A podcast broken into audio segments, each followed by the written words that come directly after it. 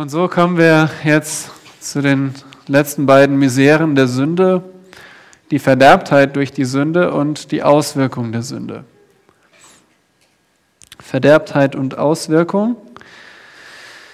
Ja, Verderbtheit, vielleicht kennt ihr das Wort Verdorbenheit, ich habe es nachgeschlagen, man kann beides sagen. Verderbtheit ist ein bisschen älter.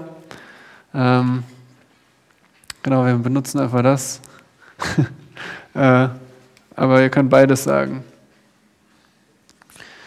Verderbtheit durch die Sünde. Nun, das können wir auf zweierlei Weisen uns anschauen. Zuerst einmal, wenn wir an die ganze Menschheit denken und dann, wenn wir an uns als Person denken. Wer weiß, was in Römer 3, Vers 23 steht? Römer 3, Vers 23. Denn, ja, Christiane? Ja, okay. Also gemeinsam. Denn alle gesündigt. Genau. Und das äh, können wir nennen das allgemeine Ausmaß der Verderbtheit. Im Alten Testament sehen wir das zum Beispiel in 1. Könige 8, da sagt Salomo, denn es gibt keinen Menschen, der nicht sündigt. Und Paulus in Römer 3, Vers 23 sagt, denn alle haben gesündigt, verfehlen die Herrlichkeit, die sie vor Gott haben sollten, ermangeln der Herrlichkeit.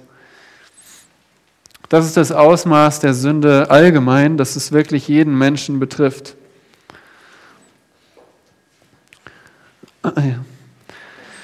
Ähm, ein Jeremia Letsch hat geschrieben, Zitat, bei der Sünde handelt es sich nicht um eine Gewohnheit, die man sich angeeignet hat und die man wieder ablegen kann, wann immer man will. Man wird seine sündige Natur genauso wenig los wie ein Äthiopier seine Hautfarbe oder ein Leopard seine Flecken. Das ist übrigens ein, ein Zitat aus der Bibel in Jeremia 13 war das, gell? Da wird genau dieses Bild ähm, gebraucht. Jeremia 13, Vers 23. Kann ein Schwarzer seine Haut ändern? Oder wörtlich ein Kuschit, also ein Äthiopier. Kann ein Schwarzer seine Haut ändern, ein Leopard seine Flecken? Dann könntet auch ihr Gutes tun, die ihr an Böses tun gewohnt seid. Also man wird die Sünde genauso wenig los wie ein Leopard seine Flecken, sagt die Bibel. Es haftet an uns, es ist unsere Natur und es ist wirklich, es betrifft jeden. Also das Ausmaß allgemein und das Ausmaß im Detail, das wollen wir uns jetzt anschauen. Also die Verderbtheit der Sünde bezieht sich nicht nur darauf, dass wir jetzt sterben müssen, dass unser Körper äh, von der Sünde betroffen ist, sondern alles an uns ist von der Sünde betroffen. Das ist natürlich erstmal eine ganz schöne Behauptung. Und diese Behauptung wollen wir jetzt anhand von der Schrift prüfen. Stimmt das wirklich? Ist alles von der Sünde durchdrungen? Gehen wir das mal durch. Zuerst einmal fangen wir mit der Seele bzw. dem Geist an. Unsere menschliche Geist, unsere menschliche Seele. Okay, wer möchte den Vers lesen? Lest mal bitte vor.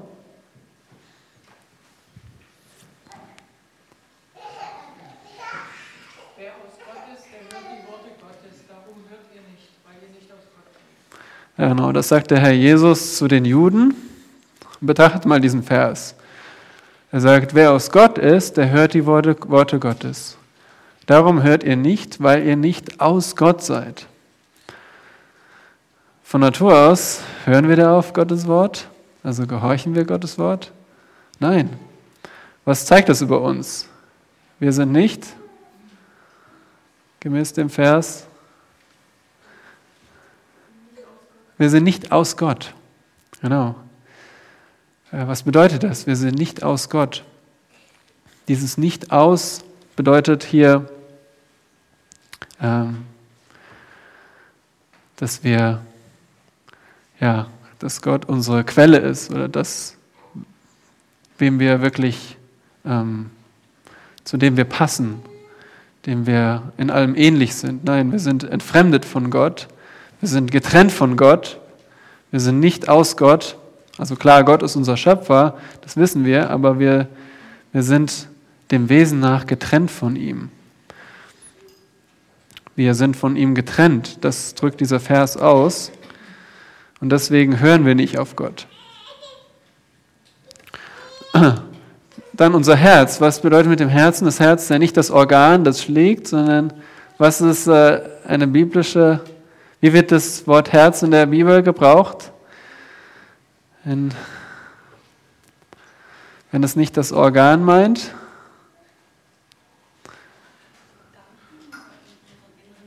Ja, Gedanken, innerer Mensch. Ja, stimmt ihr zu? Fällt euch noch was ein? Die Bibel sagt, dass wir mit dem Herzen denken, mit dem Herzen verlangen. Also ein anderer Begriff ist das Kontrollzentrum des Menschen. Das Herz ist unser Kontrollzentrum. Das Herz, das man nicht anfassen kann. Nicht das Organ, sondern das, unser, unser Kern. Und Gott sagt über das Herz, überaus trügerisch ist das Herz und bösartig. Wer kann es ergründen? Also unser Kontrollzentrum ist verdorben, ist bösartig.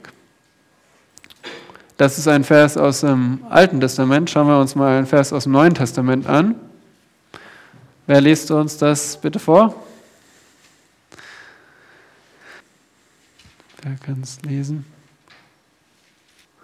Markus 7, 21 bis 22, sehr wichtige Verse.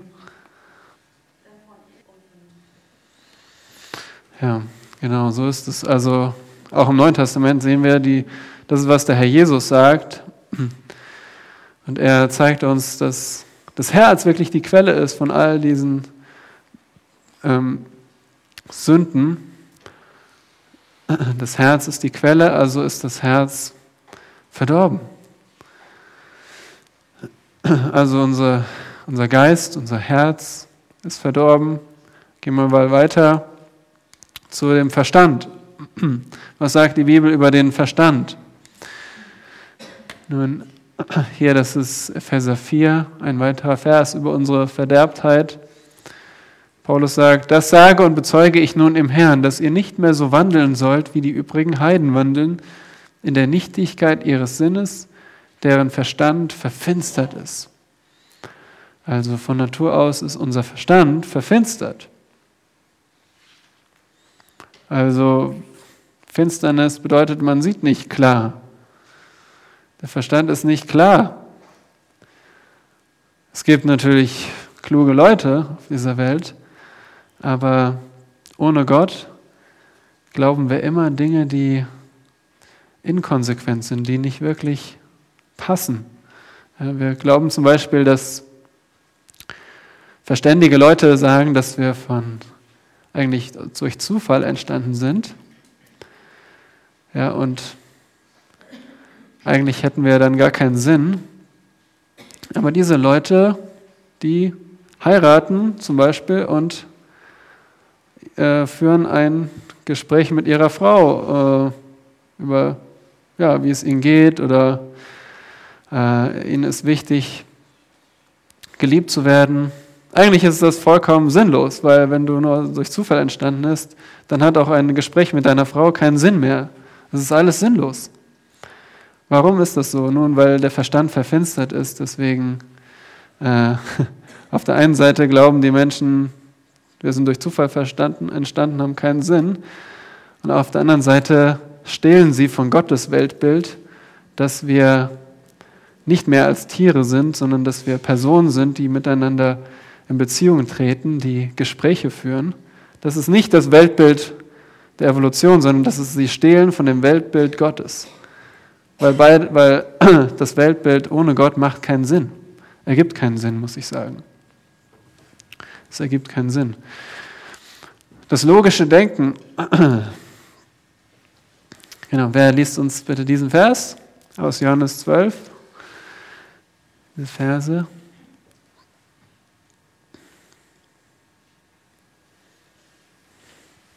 Obwohl er aber so viele Zeichen von ihnen aufgetan hatte, glaubten sie nicht an ihn. Darum konnten sie nicht glauben, denn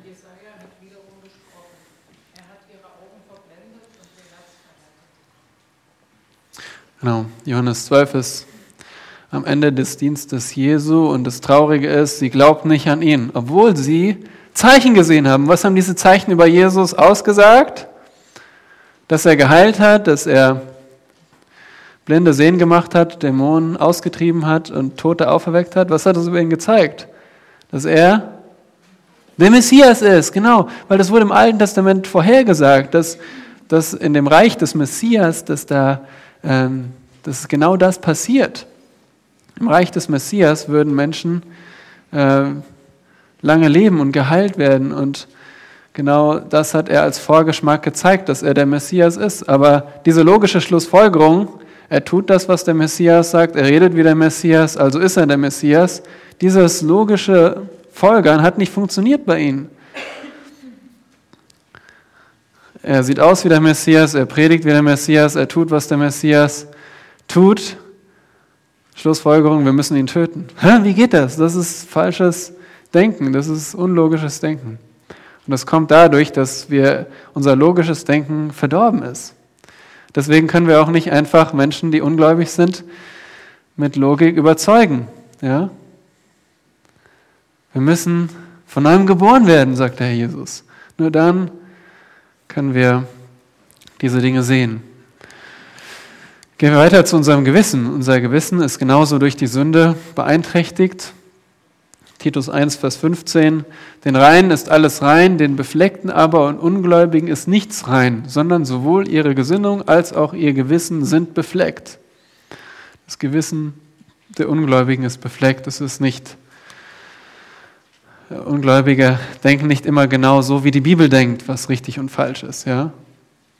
Ungläubige denken zum Beispiel, und wir können das genauso leicht tun, dass nun äh, vor Gericht lügen ist falsch, aber jetzt seinen Chef zu belügen ist okay. Das ist beides Lüge, aber dieses, das Gewissen ist befleckt, das Gewissen äh, ist nicht mehr so, wie Gott es will. Der Wille ist beeinträchtigt. Jesus sagt, Jesus antwortete den Juden wieder in Johannes 8, Wahrlich, wahrlich, ich sage euch, jeder, der die Sünde tut, ist ein, was steht da? Ein Knecht, ein Sklave der Sünde. Welchen Willen muss ein Sklave tun? Ja, den Willen des Herrn. Der Herr sagt, tu das, also muss der Sklave laufen. Genauso sagt die Sünde, unser sündiges Verlangen, tu das, schau dir das an, such das und wir tun es als unerrettete Menschen. Wir sind Sklaven der Sünde. Unsere Gefühle. Schaut mal diese Verse 2 Timotheus 3.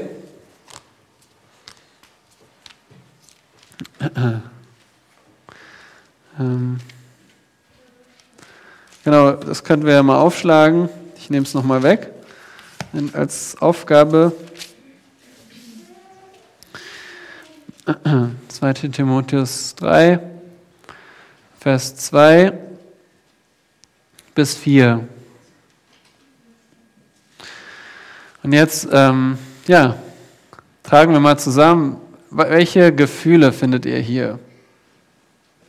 Vers 1 sagt dies, aber wisse, dass in den letzten Tagen schwere Zeiten eintreten werden denn die Menschen werden so sein, wie es hier steht. Was, welche Gefühle findet ihr in diesen Versen?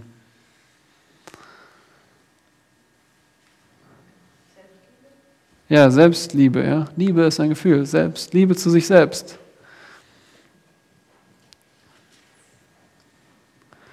Welche Gefühle findet ihr noch? Geldliebe, ja, die Liebe zum Geld lieblos, also gegenüber anderen Menschen, gell? Mangel an Liebe.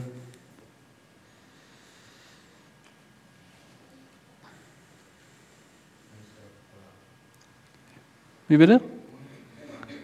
Undankbar, genau. Ist auch ein, ein Gefühl. Unbeherrscht, ja. Stolz. Lüst, wie? Lästerer? Lästerer, ja, genau. Mhm, Geld lieben, ja, stimmt, hatten wir. Mhm. Genau, es kann auch ein Gefühl sein, man fühlt sich nicht danach zu gehorchen.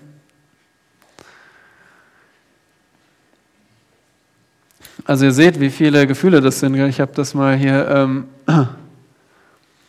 fett gedruckt. Sich selbst lieben, geldgierig sein, prahlen, überheblich sein, undankbar, lieblos, unversöhnlich, unbeherrscht, dem guten Feind aufgeblasen, das Vergnügen lieben, mehr als Gott. Das sind Gefühle, oder? Daran sehen wir, wie äh, Paulus zeigt, dass wir auch in den Gefühlen verdorben sind. Wir können eben nicht einfach auf unsere Gefühle hören. Selbst unsere Gefühle sind durch die Sünde beeinträchtigt. Ja, und so haben wir gesehen, ich denke, das war, ah, kommt noch mehr, geht noch weiter.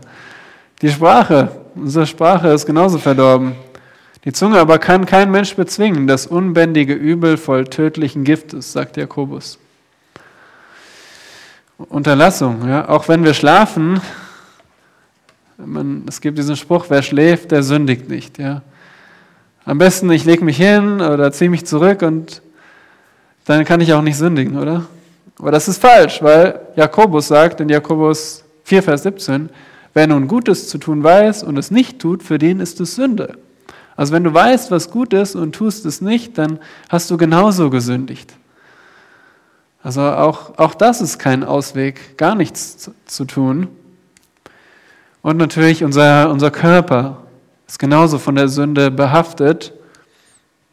Paulus sagt, denn ich weiß, dass in mir, das heißt in meinem Fleisch, nichts Gutes wohnt. Das Wollen ist zwar bei mir vorhanden, aber das Vollbringen des Guten gelingt mir nicht. Und jetzt in die Diskussion einzusteigen, ja, welche Art von Mensch spricht er hier, aber er sagt ganz klar, in meinem Fleisch, damit meint er seinen Körper, da wohnt nichts Gutes. Und so ist auch selbst unser Körper von der Sünde behaftet. Ja, was haben wir alles gesehen? Seele, Geist, Herz, Verstand, Denken, Gewissen, Wille, Gefühle, Sprache, Unterlassung und Fleisch. Also das meinen wir mit der totalen Verderbtheit. Totale Verderbtheit. Das bedeutet, die Sünde durchdringt alles und jeden. Also jeden Menschen und alles an uns ist von der Sünde durchdrungen, von Natur aus. Und dafür haben wir viele Illustrationen der Schrift und auch viele Männer der Kirchengeschichte, die daran glaubten. Zum Beispiel Athanasius, Augustinus, Wycliffe, Huss, Luther, Zwingli, Tyndale, Calvin, und so weiter. Die Frage, die sich aufdrängt, ist, gibt es nicht auch anständige Menschen? Ja, vielleicht kennt ihr Leute in eurem Umfeld, die nicht an Gott glauben und doch, ja, eigentlich ganz anständige und, und nette, freundliche Menschen sind. Sind die auch total verdorben? Ja. Wie würdet ihr, wie könnt ihr das mit dieser Lehre in Einklang bringen.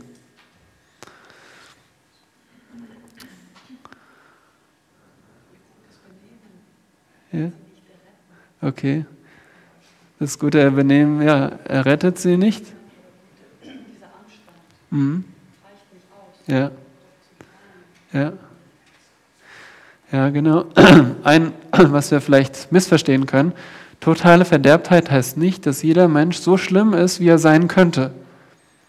Der Kern in uns ist da, dass wir alle bösen Dinge tun könnten, aber warum tun Menschen nicht das Schlimmste, was sie tun könnten?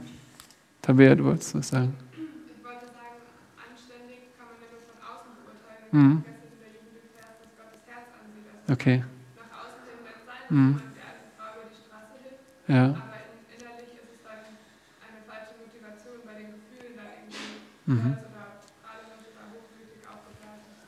Ja, genau. Tabea sagt, dass, dass man ja nur das Äußere sieht, dass in dem, Gott sieht das Denken und wie es wirklich aussieht in dem Menschen. Also das Denken kann natürlich noch viel schlimmer sein als das, was wir sehen.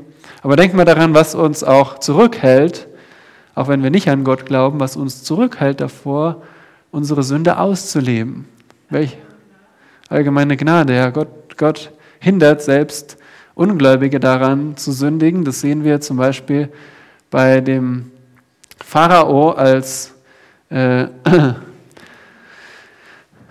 als Abraham nach Ägypten geht und seine Frau als seine Schwester ausgibt, um sich selbst zu schützen. Und, und äh, der, äh, der Pharao nimmt äh, Sarah an seinen Hof, in sein Haus, will sie zur Frau leben, äh, nehmen. Ähm, und genau. Okay, da steht das noch nicht, aber dann kommt, passiert es nochmal später, dass er nach Gerar geht bei Abimelech. Genau, und da ist dieser Vers. Äh, also Abraham macht das nochmal so, gibt seine Frau als Schwester aus, und zwar nicht jetzt beim Pharao, sondern bei dem Abimelech, dem König von Gerar, das ist in 1. Mose 20. Und da spricht Gott zu diesem Abimelech im Traum. Und er sagt, auch ich weiß, dass du in Lauterkeit deines Herzens dies getan hast. Also getan hast. Dass er dachte, das ist nicht Abrams Frau, sondern Abrams Schwester und er könnte sie zu sich nehmen. Und so habe ich selbst dich auch davon abgehalten, gegen mich zu sündigen. Darum habe ich dir nicht gestattet, sie zu berühren. Also in 1. Mose 20, Vers 6 sehen wir einen Vers, wie Gott ungläubige Menschen von der Sünde abhält. Also Gott hält Sünder zurück davor. Gott hält sicher auch, hat unzählige Terroranschläge verhindert oder, oder ja, böse Taten verhindert, indem Gott immer noch Menschen davor zurückhält. Was hält uns noch zurück? Nun, wenn wir jemanden umbringen, dann werden wir eingesperrt oder in anderen Ländern auch die Todesstrafe. Das heißt, allein das Gesetz hält uns davor zurück, böse Dinge zu tun. Oder auch noch, was gibt es noch? Die Familie, die Gesellschaft, das Gewissen. Also das sind alles Einschränkungen, die unsere Sünde zurückhalten, eindämmen. Deswegen ist, sind die Menschen nicht so äußerlich so verdorben, wie sie sein könnten. Und jeder wälzt sich nicht in jeder Art von Sünde. Also wir sind nicht so schlimm, wie wir sein könnten, aber im Kern sind, sind wir in allen Dingen, in allen Teilen sind wir von der Sünde durchdrungen. Das bedeutet die totale Verderbtheit. Das ist eine sehr, sehr wichtige Lehre, die ihr gerade ja, durch diese ganzen Verse aus der Schrift gesehen habt, dass es biblisch ist. Das ist dann wichtig, wenn wir über die Errettung nachdenken, denn das bedeutet, dass jeder unfähig ist, Gott zu gefallen und unfähig, sich selbst zu retten. Wir sind einfach unfähig, uns selbst zu retten, weil alles ist von der Sünde durchdrungen.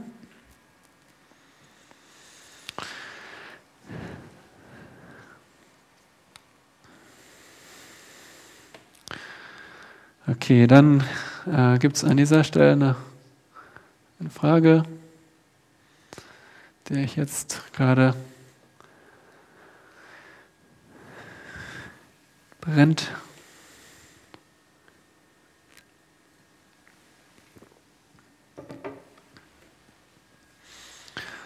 Ja, dann gehen wir weiter zu den Auswirkungen der Sünde, zu praktischen Fragen.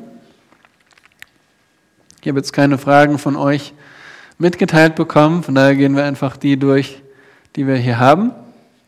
Die erste Frage ist, sind kleine Kinder bereits schuldig, bevor sie bewusst gesündigt haben?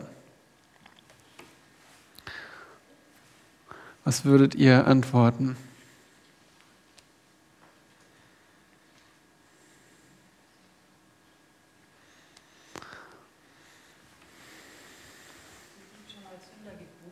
Mhm.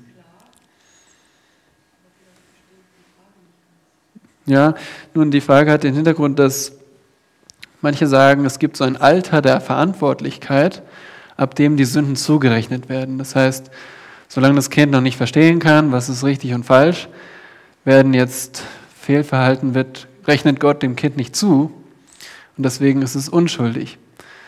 Nun, wir haben schon gesehen in Römer 5, Vers 12, auch wenn sie noch keine eigenen Sünden getan haben, ist ihnen schon die Sünde Adams zugerechnet.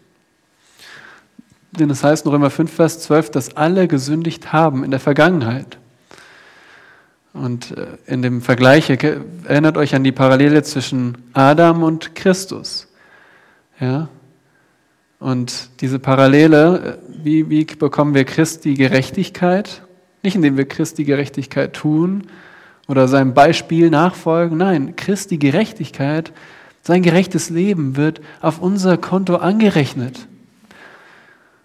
Und Paulus macht diesen Vergleich und sagt, genauso wie es bei Adam war, so ist es bei Christus. Das heißt, auch Adams Sünde wurde uns zugerechnet, weil er unser, was war er für uns? Nicht nur ein schlechtes Vorbild. Wisst ihr noch diesen Begriff? Ja, er war unser Repräsentant. Er hat uns repräsentiert. So wie ein Präsident sein Volk repräsentiert, so hat Adam uns als ganze Menschheit repräsentiert. Er hat gesündigt und seine Sünde wurde uns angerechnet. Deswegen sind in Gottes Augen auch, sind wir ab der Zeugung ähm, schuldig. Und das sagt zum Beispiel ähm, David in Psalm 51, Vers 5. In Sünde hat mich meine Mutter empfangen, sagt er. Dieser Bußpsalm, nachdem er so die Sünde mit Bathseba begangen hat. Ja, hier in meiner Bibel in, in der Elberfelder ist Vers 7, kommt man immer irgendwie durcheinander. Ähm, genau. Ist es in der Schlachter, Vers 5? Auch 7? Okay, gut, dann ist wohl die englische Bibel. Vers 7 steht, siehe, in Schuld bin ich geboren und in Sünde hat mich meine Mutter empfangen. Und 58, Vers, ähm, so nachschauen, Vers 4 ist es, abgewichen sind die Gottlosen von Mutterschoße an, es irren von Mutterleibe an die Lügenredner. Also wirklich, wir sind von Zeugung an Sünder. Nun, an dieser Stelle noch eine Frage, die sich anschließt.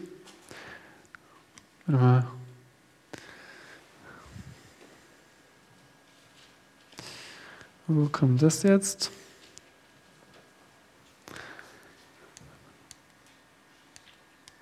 Okay, irgendwie fehlt da eine Folie. Ah, ist nicht so schlimm. Eine Frage ist nämlich, ähm, was ist mit Kindern, die sterben, bevor sie alt genug sind, das Evangelium zu verstehen?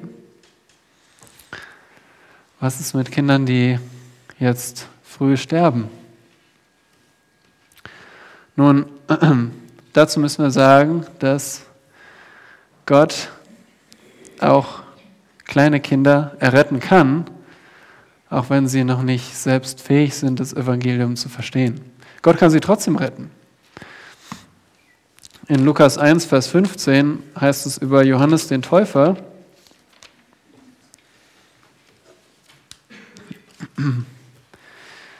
Denn er wird groß sein vor dem Herrn, weder Wein noch starkes Getränk wird er trinken und schon von Mutterleibe an mit Heiligen Geist erfüllt werden. Das heißt, Johannes der Täufer, der war, der war noch gar nicht geboren und Gott hat ihn schon mit seinem Geist erfüllt.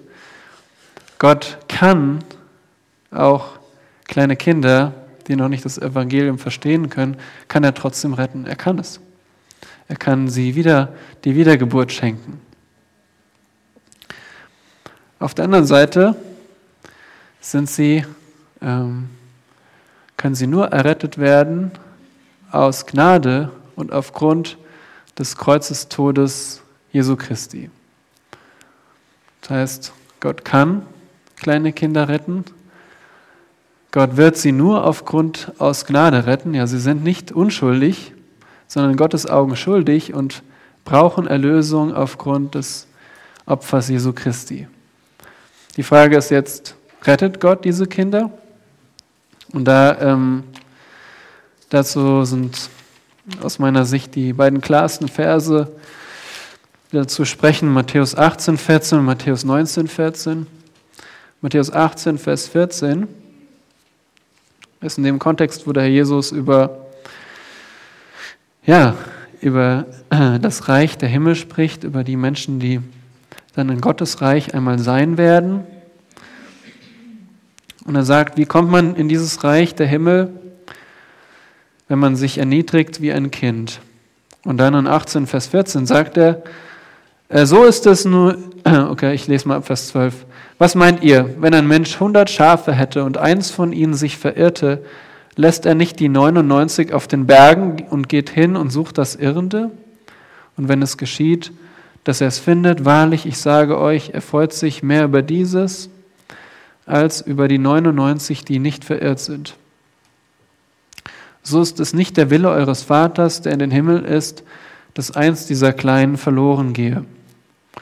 Also der Jesus vergleicht Menschen, die wirklich von Herzen glauben, mit Kindern, weil Kinder genauso einfach vertrauen. Und er sagt, dass keins dieser Kleinen verloren geht und macht damit ein, eine Illustration. Nun, eine Illustration funktioniert nur, wenn diese Realität auch so ist. Ähm, also zum Beispiel sagen wir mal, die Sonne ist eine Illustration für die Schrift. Ja, die Schrift ist immer klar. Sie ist Gottes Wahrheit und ähm, wenn Menschen sagen, ich, ich kann die Schrift nicht verstehen, liegt es nicht an der Schrift selbst, an der Sonne, sondern an den Wolken, die davor sind, dass sie die Klarheit nicht sehen können. Nun, diese Illustration würde nicht funktionieren, wenn es die Sonne nicht gäbe, oder? Dann wäre diese Illustration ausgedacht, Quatsch. Nein, diese Illustration, Vergleich, Schrift mit Sonne funktioniert nur, weil die Sonne wirklich da ist und wir es äh, auch sehen. Genauso rettet Gott Menschen, die einfach wie ein Kind vertrauen. Diese Illustration funktioniert nur, weil Gott die tatsächlichen kleinen Kinder auch errettet. Aufgrund der Gnade Jesu Christi am Kreuz. Und 1914 steht, Jesus aber sprach, lasst die Kinder und wehrt ihnen nicht zu mir zu kommen, denn solchen gehört das Reich der Himmel. Auf dieser Grundlage, ja, bin ich ja überzeugt, dass Gott ungeborene Kinder errettet und kleine Kinder. Jesus hatte hier kleine Kinder bei sich. Ich kann euch nicht sagen, ab welchem Alter das, bis zu welchem Alter das geht, aber auf jeden Fall können wir diese Frage bejahen, dass dass Gott Kinder, die sterben, die ganz jung sterben, bevor sie alt genug sind, das Evangelium zu verstehen, dass Gott diese Menschen rettet. Nächste Frage, gibt es verschiedene Niveaus von Sünde? Also gibt es jetzt, gibt es jetzt schlimmere Sünden als andere? Was würdet ihr sagen? Gibt es verschiedene Niveaus? Von Sünde.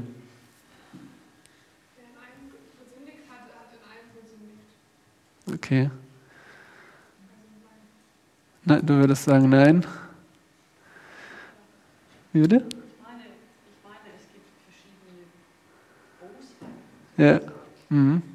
Okay. Ja. Okay. Mhm. In, ja. Okay, inwiefern ist das heftiger oder? Es gibt ja in der Bibel dieses Prinzip der Strafe. Mhm. Okay. Ich weiß nicht, ob das ein richtiges Argument ist. Ja, doch, doch, doch. Also. Wenn jemand einem anderen das Leben nimmt, mhm. dann soll er ja sein Leben lassen. Genau. So ja. Ernst ist das. Ja.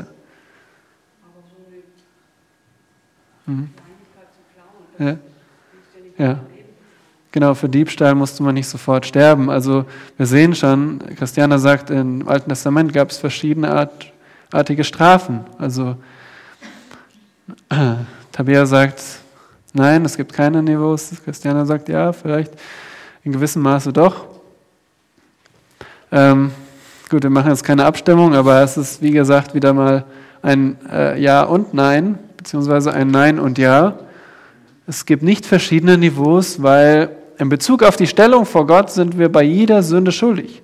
Denkt mal an Adam und Eva. Sie mussten nur einmal sündigen und waren vor Gott schuldig. Jakobus 2, Vers 10. Wer kennt den Vers? Denn wer das ganze Gesetz, wo ist Kaleb, hält, oder mein Hauskreis hat ihn auch gelernt, denn wer das ganze Gesetz hält, aber in einem, sich in einem verfehlt, der hat das ganze Gesetz gebrochen. Oder ist in allem schuldig geworden, oder? Wie heißt es richtig?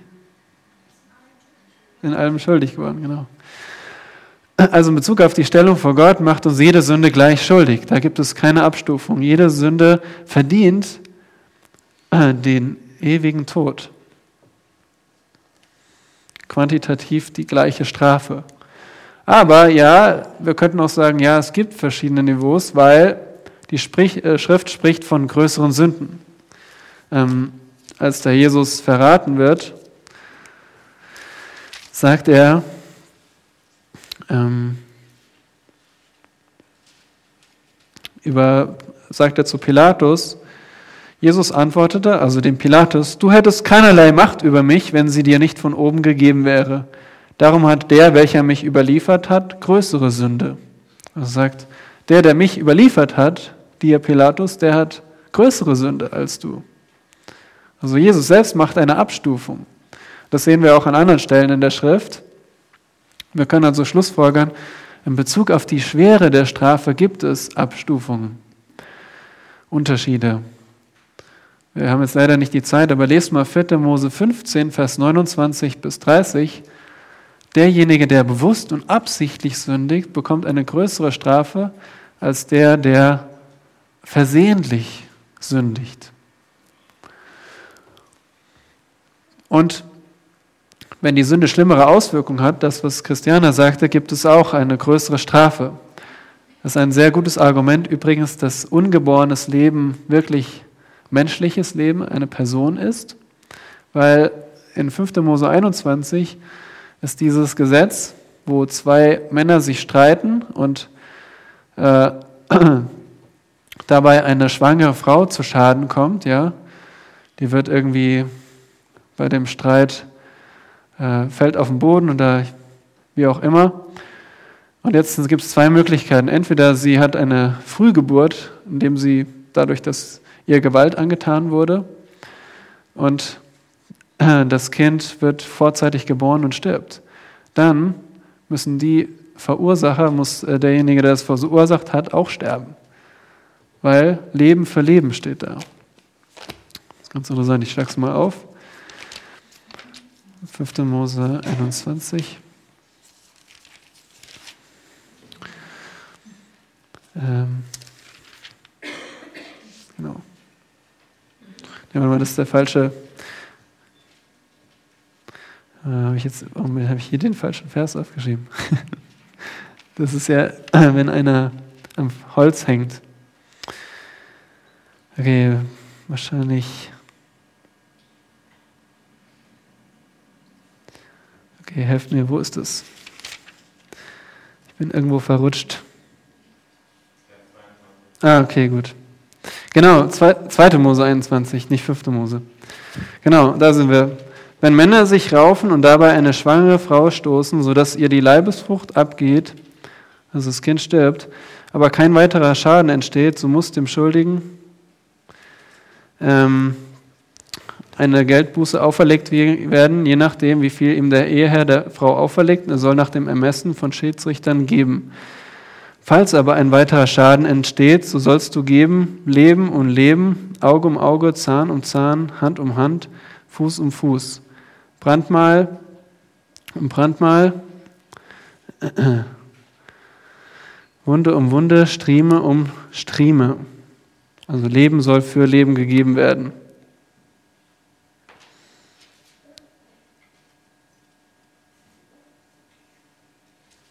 Okay, aber das kann nicht heißen, dass das Kind hier stirbt, weil das wäre ja dann Leben für Leben, gell?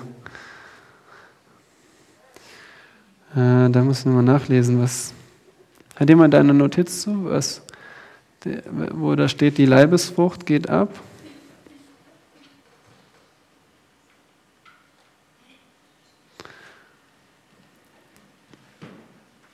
Es kann nicht heißen, dass das Kind hier stirbt, weil sonst würde er nicht nur mit einer Geldbuße davonkommen.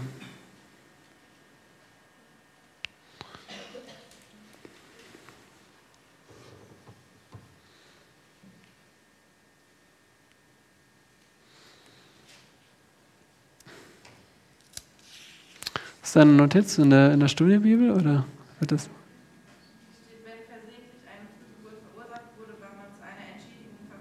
Okay. Ah, okay, ja klar, okay, verstehe. Okay, also das ist also nicht ein ganz kleines Baby, sondern das ist schon sozusagen fertig und es wird nur zu früh geboren und lebt weiter. So ist es, genau. Und Okay, ja, genau, jetzt haben wir es. Okay, seht ihr, seht ihr ich brauche auch Hilfe, ich brauche euch. Wir sind gemeinsam hier. Ähm, okay, also Männer raufen sich, eine Schwangere wird gestoßen und ihr Kind wird geboren. Aber das Kind lebt, okay, es entsteht weiter kein Schaden. Das Kind ist einfach zu früh geboren und kann leben. Ja. Dann muss derjenige, der Schuldige, muss Geld bezahlen. Wenn aber Schaden entsteht, in anderen Worten, das Kind wird zu früh geboren und stirbt, dann steht hier Leben für Leben. Okay? Also da sehen wir dieses Prinzip, dass äh, die Auswirkung der, dieses Stoßens hat, äh, ja, ist schlimmer, wenn das, die Frühgeburt stirbt. Und dann ist auch die Strafe höher. Und da sehen wir, in dieser Hinsicht gibt es unterschiedliche Niveaus von Sünden. An dieser Stelle schließt sich die Frage an, gibt es verzeihliche Sünden und Todsünden? Gemäß der katholischen Le Lehre ist, gibt es verzeihliche Sünden und Todsünden. Verzeihliche Sünden brechen nicht die Gemeinschaft mit Gott, sagt die katholische, römisch-katholische Lehre. Und man wird entweder jetzt bestraft oder im Fegefeuer bestraft. Todsünden, wie zum Beispiel Mord und Ehebruch, bewirken aber den geistlichen Tod, schließen von Gottes Reich aus und haben als einziges Gegenmittel das Sakrament der Buße. Nun ist das so. Bevor du es fotografierst, mache ich mal den. Hast du es mit dem? Äh, hast du es so fotografiert, hoffentlich? Weil das ist nämlich falsch. Das ist äh, die römisch-katholische Lehre, okay? Und das ist nicht so. Warum nicht? Nun, äh, die römisch-katholische Ehelehre missversteht Rechtfertigung. Sie denkt, Rechtfertigung ist ein Prozess, nicht ein gerecht sprechen, sondern ich gehe durch mein Leben und äh, versuche möglichst wenig zu sündigen oder Sünde gut zu machen und irgendwann bin ich sozusagen gerecht. Und verzeihliche Sünden, die, die äh, spielen da nicht rein, ja. Nur schlimmere Sünden spielen da rein und, und halten mich auf in dem Prozess. Aber das ist eine falsche Vorstellung, weil Rechtfertigung heißt Gerechtsprechung, nicht Gerechtmachung. Außerdem, das Bußsakrament widerspricht Jesu genugsamen Opfer. Es gibt nur einen Weg, wie Sünden vor Gott gelöscht werden können. Nur durch das Opfer Jesu. Aber auf der anderen Seite gibt es auch Todsünden, weil jede Sünde verdient den ewigen Tod. Also jede Sünde ist eine Todsünde, aber jede Sünde kann auch vergeben werden. Jede Sünde ist gleichzeitig verzeihlich, aber nur, wenn ein Mensch Buße tut, biblische Buße und auf Christus vertraut, Christus glaubt. Ja?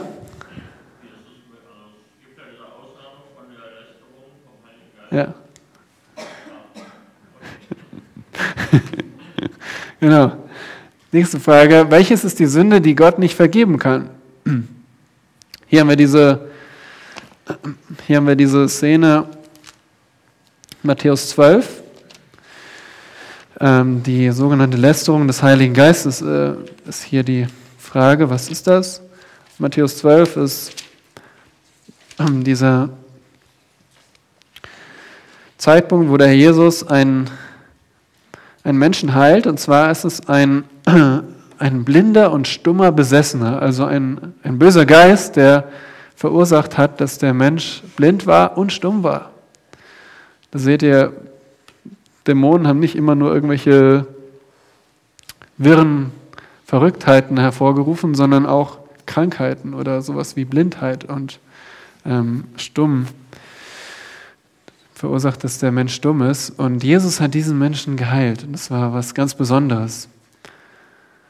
Weil die Juden äh, haben ja auch diese Austreiber gehabt und die mussten immer den, den Namen des Dämonen kennen. Jesus braucht den Dämon nicht fragen, wie er heißt, weil der Mensch ist ja stumm. Er kann ihm einfach gebieten, dass er ausgetrieben wird. Und die Menschenmenge ist erstaunt, Vers 23, und sie fragen sich, ist das nicht der Sohn Davids? In anderen Worten, der, wer ist der Sohn Davids? Ja? Ja, der König, der Messias. Messias ist ein Wort für König, der gesalbte König. Und jetzt sind die Pharisäer herausgefordert zu sagen, ja, er ist der Sohn Davids oder nein, er ist nicht der Messias. Und die Pharisäer sagen, dieser treibt die Dämonen nicht anders aus als durch Beelzebul, den obersten den Dämonen. Wer war nochmal Beelzebul? Satan, gell? Und Jesus antwortet ihn und gibt ihm drei logische Argumente, warum das Unfug ist, zu denken, dass er durch Satans Macht austreibt. Drei logische Gründe. Er hätte auch einfach sagen können, das ist nicht so. Er gibt ihm drei logische Gründe. Logik, okay? So dass es offensichtlich ist, dass die einzige Schlussfolgerung, die aus diesem Wunder gezogen werden kann, ist, er ist der Messias. Aber was machen die Pharisäer? Vers 28 oder in Vers 28 sagt er, wenn ich aber durch den Geist Gottes die Dämonen austreibe, so ist also das Reich Gottes zu euch gekommen. Also die einzig logische Schlussfolgerung ist, er ist der Messias und das Reich Gottes ist mit ihm nahegekommen.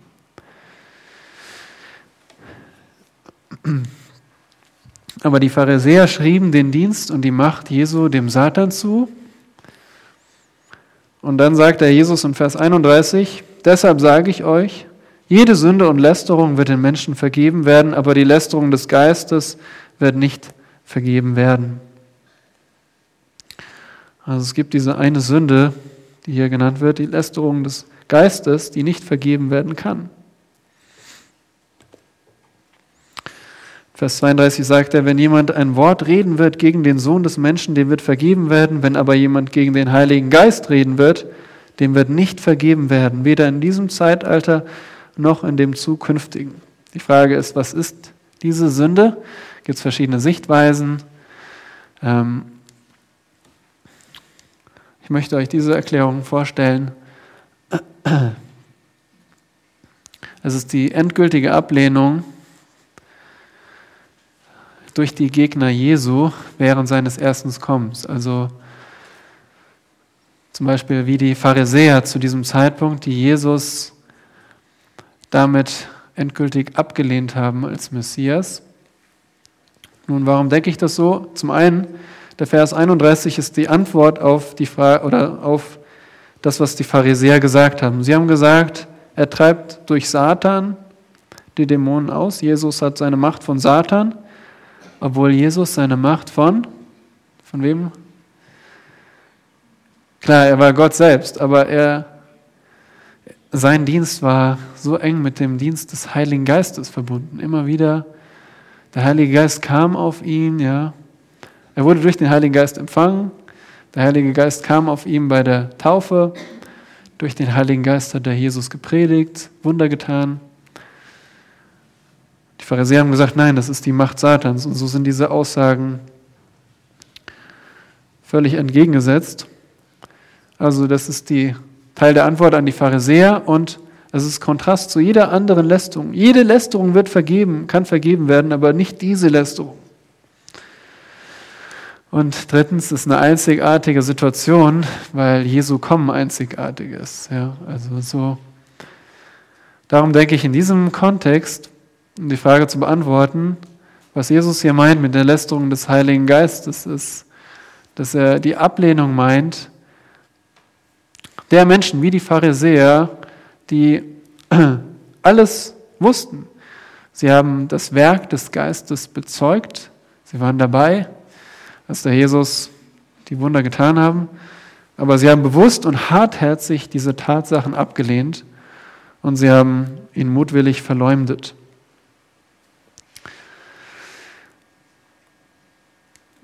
Aber auch heute ist es möglich, Christus für ein, ein für alle Mal abzulehnen.